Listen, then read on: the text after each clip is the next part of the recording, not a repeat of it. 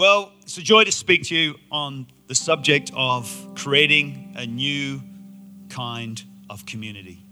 I believe God is creating a new kind of community. Can anyone say amen? I'm going to read to you from 1 Peter chapter 5 from the message translation. And if you'll follow along with me on these verses, you'll be again encouraged and amazed at the depth and the wisdom Peter, the Apostle Peter, actually shares. We're used to hearing from the Apostle Paul, who did write most of the New Testament, but we also have here um, a letter. So, Peter, he's the guy who's a fisherman. He's one of the first guys, one of the early guys who literally comes on board when Jesus was alive and he basically gets on board and he leaves his fishing business to basically follow Jesus. We find out a lot about Peter because a lot of you would know. If you don't know, you'll get entertained by Peter in his kind of uh, fired up kind of way of living life. I, I, don't know how to say it apart from Peter gets into a lot of trouble. He, he speaks before he thinks. And um, but we see this in the early days. He's so enthusiastic. It's like Jesus says one day, Who do people say that I am? And they're all kind of like, uh, Quick check Facebook, quick check Instagram, quick check, check, check, check. And, and before any of them could check their social media, Peter declares, You are the Messiah. I'm being slightly dramatic. He didn't talk like that. You're the Messiah. You're the one. You're the man. And Jesus turns around and he says, you didn't get that from any social media platform. You didn't get that from your mother. You didn't get that from anyone. He literally says this My Father in heaven revealed that to you. It's so beautiful and it's so amazing. So we have Peter, who's the guy that gets it.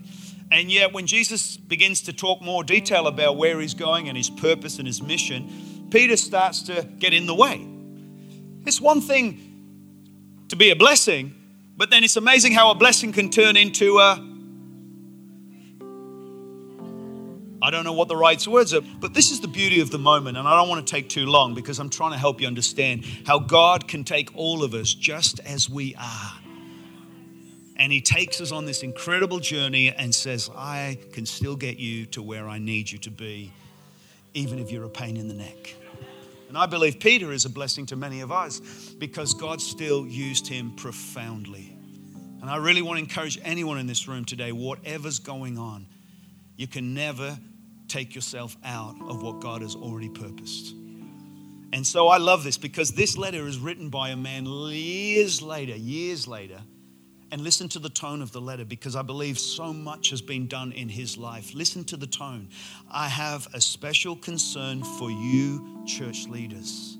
I know firsthand the pressures of what it's like to lead. I've seen with my own eyes Christ's sufferings and crucifixion and look forward to the glory that is to come. Here's my appeal please care for God's flock with all the diligence of a shepherd. Not because you have to, but because you want to serve God. Lead with your heart and God's guidance, not for what you can get out of it, but for the benefit of others. Don't be bossy, but lead from a good example so they can follow. When God, who is the chief shepherd of all, comes out into the open with his rule, he'll see that you've, that you've done, done it well and will commend you lavishly. You are, you who are young must follow your leaders. It actually says you must submit to your leaders, but let's just stay with follow at the moment. And when it comes to all your relationships, clothe yourself with humility. Uh, clothe yourself with humility towards each other. God resists the proud but multiplies favor towards the humble. So be content with who you are and don't self promote. God's strong hand is on you. He'll promote you at the right time. Cast all your cares and concerns on Him and leave them with Him, for He cares for you. Stay peaceful, stay alert, for you have an enemy who prowls around like a lion ready to pounce. Don't give him the opportunity he's looking for. Keep your guard up You're not the only ones who face difficulties. It's the same with all Christians everywhere. So keep a firm grip on the faith. Such an incredible, pastoral, seasoned letter, I believe, that you and I can be richly uh, strengthened by. And I see the depth that obviously God had been working in Peter's life. Many, many years later, saw it all, went through all the hardships, the persecutions, and this letter was now going to be circulated and gone to all the other new churches that have been started in today, what we call modern day Turkey. And they were going through challenges, and they were at the brunt and the brutality of the Roman Empire still at that time. But he is writing to say, hey, this is what's going on. And let me give you a quick summary if you can get this. He's saying, leaders lead, followers follow. It all takes humility, and in the process, take all your cares to God who cares for you. Can anyone say amen? So, the good news is God deeply cares for us. And I believe we get that from here and many other places in the Bible, but this particularly he zones in on. And this is good news for you and I. He deeply, deeply cares for us. The gospel reveals how God has gone to great lengths to show us that he cares for us. So, care is always possible when there's connection. So, think about this He cares for us. But care is possible when there's a connection to God. I believe we can care for each other when there's a connection to each other. So the enemy, listen to this the enemy wants you and me to be disconnected because dis- disconnection equals neglect. It's amazing when something is disconnected. I-, could give you lots of examples because of time, I'm just going to keep going. But think about it. When we disconnect from a community, we become neglectful. It's amazing when we disconnect from life where we actually start to disintegrate, we start to diminish. I believe God has never wanted us to be disconnected. In fact, the whole human problem all started because humanity got disconnected from God. And we read that in Hebrews, we read it in Romans, especially in Romans. We get the insight that what went wrong at the beginning the gospel doesn't start with Jesus on the cross. The gospel, the good news, starts right there in the beginning. God has a plan when it all went wrong at the beginning. Disconnection is not God's plan for your life or my life or anybody's life. He wants us to be people who are cared for because we are connected. Can anybody say amen? So stay with me on this. Think about it. How many times, and this is why I love what Peter says. He says, hey, listen, uh, leaders lead Followers follow. And guess what? It's going to take humility. To lead, you're going to need humility because it's really horrible if you don't. And to follow, it's going to take humility because you don't know it all. You've got to stay teachable. And so you can see all human relationships are going to need a spirit of humility. And it literally says here, because God resists the proud, but he gives multiplied favor to those who ask for his help. Humility is just acknowledging, God, I need you and I want you. I think humility has got to be the thing that defines us because it's the thing that defines Christ. So let's be open to this challenge. He says, and don't forget, there is an enemy, and he goes around ready like a lion to pounce on you. Don't give him opportunity. I tell you, when we disconnect, we are giving the enemy way too much ground we're giving him an opportunity. And it's even worse when we try to justify it. And that's often the case that it's not healthy as well, because anything you've got to justify, bring justification to why you're doing it, is usually riddled with excuses. And it's the absence of responsibility. And ultimately, it's usually blaming someone else. You're never going to live your God given potential by blaming anyone. You've got to realize stuff happens, tough things happen, wrong things happen. But what do we do? We choose to overcome. And so I believe connection equals care. And I believe we need to learn how to go to God with our cares. Think about leading a church. Have you ever led a church? Oh, maybe one or two people have. I, I, it's not unsurprising. Um, I know there's people here that have grown up in a family of faith. Their, par- their father is a pastor, their mother, uh, their parents. And, and so it's a reality for some people in terms of they've seen a lot, they know a lot. But what I'm trying to say is when you lead a church, it's not just the pressure of leading, it's also this apostolic thing where it, it, it, it's something you'll never know until it's on you. I could never say I understand Apostle Paul. The truth is, because We, none of us can understand what he went through because we, we will never understand what Jesus went through. Why? Because what was on him was only on him, it couldn't be on us. And so, what I'm trying to say is that that the, the, the, pressure is real. And that's what Peter's saying. He's saying, hey, it's pressure. It's real, but our job is still to care. And, and what I want you to know is this so, what do you do as a leader? You've got to take your cares to God well, God, we've got to find a new venue and, and, and the, the temptation to worry. And, and then, God, how's that marriage going to get turned around? And God, that negative report from the doctor that literally have been given months to live. And, and, and, and, and you're dealing with together and you're dealing with individuals. You're dealing with good reports. You're dealing with challenging reports. You're dealing with someone who's going through hell and back and someone who's, who's just been selfish. Someone's been unkind. Someone's got the knickers in a twist because they're un, uh, offended because someone didn't like the way it was said. I don't know, but I'm telling you, you can imagine even this diverse community right now with all our cultural differences. It's a miracle that we're not fighting.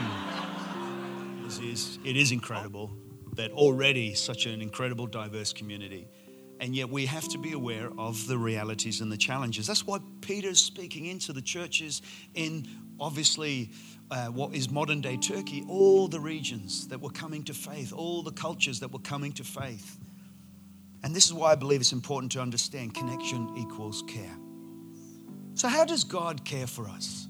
I think it's a fair question. How does He care for us? Well, I think the first one, the best one to start with, is God cares for us by giving us Christ. God has taken care of you and I for our eternal destination forever and ever by giving us the finest, the one and only Jesus Christ. He has provided the perfect, spotless, unblemished lamb. All of the language of the Bible indicates that Christ is God's very best. You will never have to put yourself under pressure to say, God, do I measure up? You'll never put yourself, and you should never put yourself directly in line with God and say, God, do I measure up? God, do I qualify? What do I got to do to make you happy?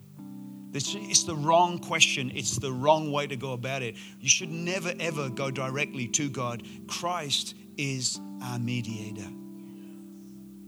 Because when you know the answer, oh, I guess I don't measure up. I guess I haven't got it all together. I guess, well, let's not talk about it. But you see, when you go to God, you go to God, our Father, through Christ, who does measure up, who was always measured up, who will always measure up. He is our perfection. This is the mystery that divinity, divine perfection, God would want to mix and be with messiness, complication, and brokenness. And that is the gospel. That is our story. That is our narrative. And I never, ever hope that we ever forget it. And I hope that we have heard it a thousand times, but never, ever lose the freshness and the reality of it because God does care for us. And He has shown how much He cares for us by giving us Christ. He has given us everything we could ever need.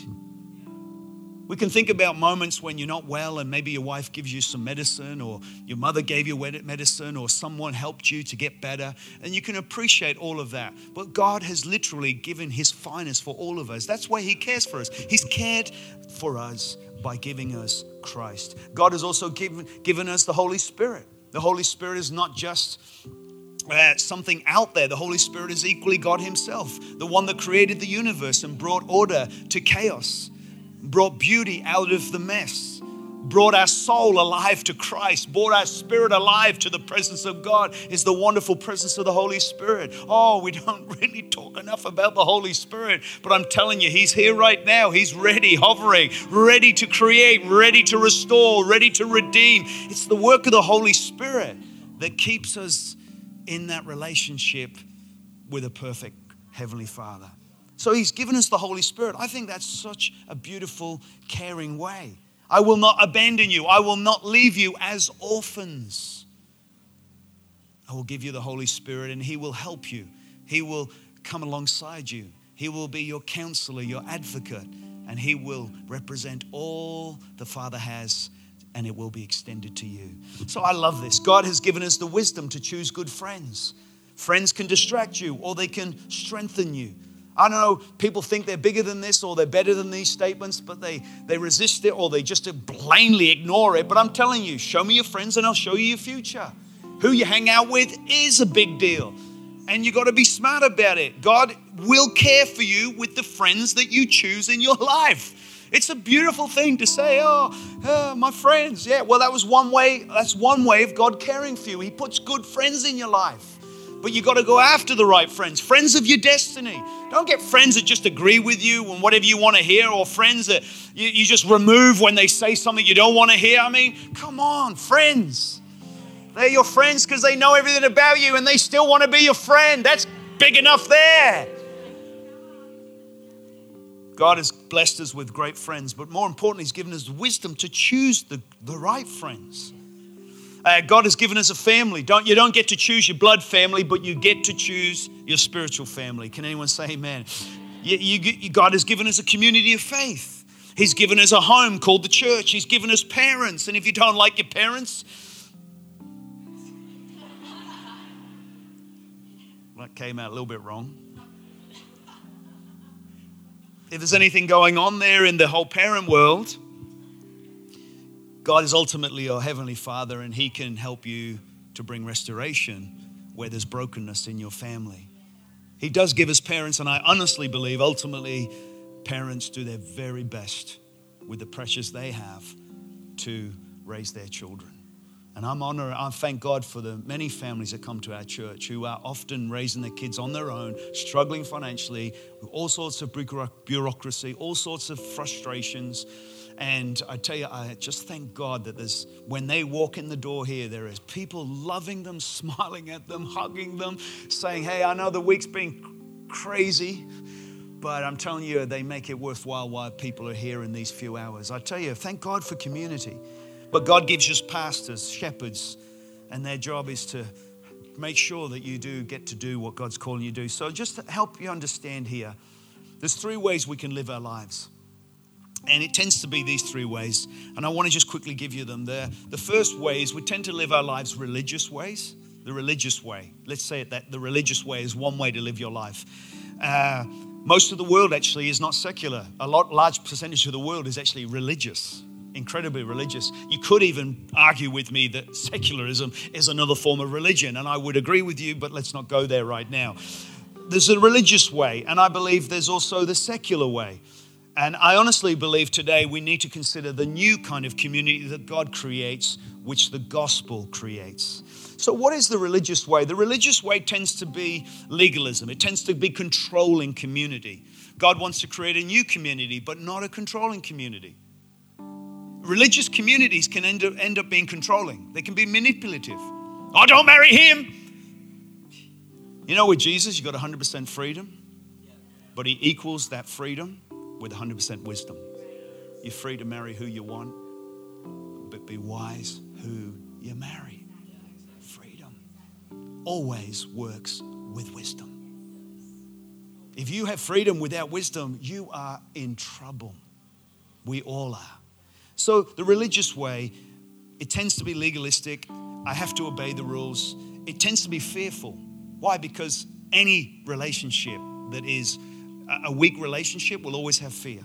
You can never have a relationship with Jesus and be fearful. Why? Because he has got no ounce of fear in him. Love, perfect love, casts out all fear. So I believe that the, the community that is religious, it, it, it's not perfect. It, could have some strengths, it could have some supports. I'm not saying it's ultimately rubbish. I'm not saying that at all. I'm saying a religious way tends to go towards controlling community, whereas a secular way, if you can stay with me, a secular way, it tends to divide community. Well, what does that mean? It just means that it's more individualistic. It's about what I want, not what you want. It's what I want. Me, me, me. And, and, and, and so what, what is fostered with, a, with a, a kind of a secular type mindset is, is, is entitlement. I deserve this. Yeah. That's right. My rights. Think about it today in Berlin, in Europe, in Western culture. Think about it. God is creating new kinds of community like this. It defies what the scholars have written about, it defies what the academics consider possible. If anything, it's an encouragement to governments and organizations that go, How do we get to work together, peace and harmony? And so, what I'm trying to say to you is that a secular community, because it's more individualistic, it's self help, self centered. I don't need God, I've got my own gods. I, I'm my own God. Or more importantly, I'll create my own rules. So religion tends to be I'll obey the rules because it'll get me something. And then secularism tends to be liberalism, which is a little bit like, well, I'll make my own rules. I'll go as I go. I feel as I feel. It's a little bit, it's again, it's, but what I'm trying to say is, I want what you've got, but you can't have what I've got. And when you've got a new kind of community, it's going to be very attractive to people. Why? Because people want friends, people want family, people want community. I want what you've got, but you can't have what I've got. So I believe God gives us something so much more better. An individualistic mindset. It's not that we are not individuals, we are, but the new community says, Yeah, I'm an individual, I am a unique person, but I want you to know that I'm willing to lay down what I want because I believe what you need is greater. And that is exactly what Christ does for us. And so I believe that we have to understand that a secular kind of community actually can be more divisive. In other words, it divides community because it's more self centered. It struggles to compa- com- comprehend pain, evil, and suffering. It tries to create Eden without God. It defines itself and its identity by creation instead of the Creator. Tries to find meaning and purpose with achievements and performance. I don't know if we're going to have a better world with a secularized type mindset. But I don't, I agree if you go, well, I don't believe a religious mindset's going to help neither. No, I agree.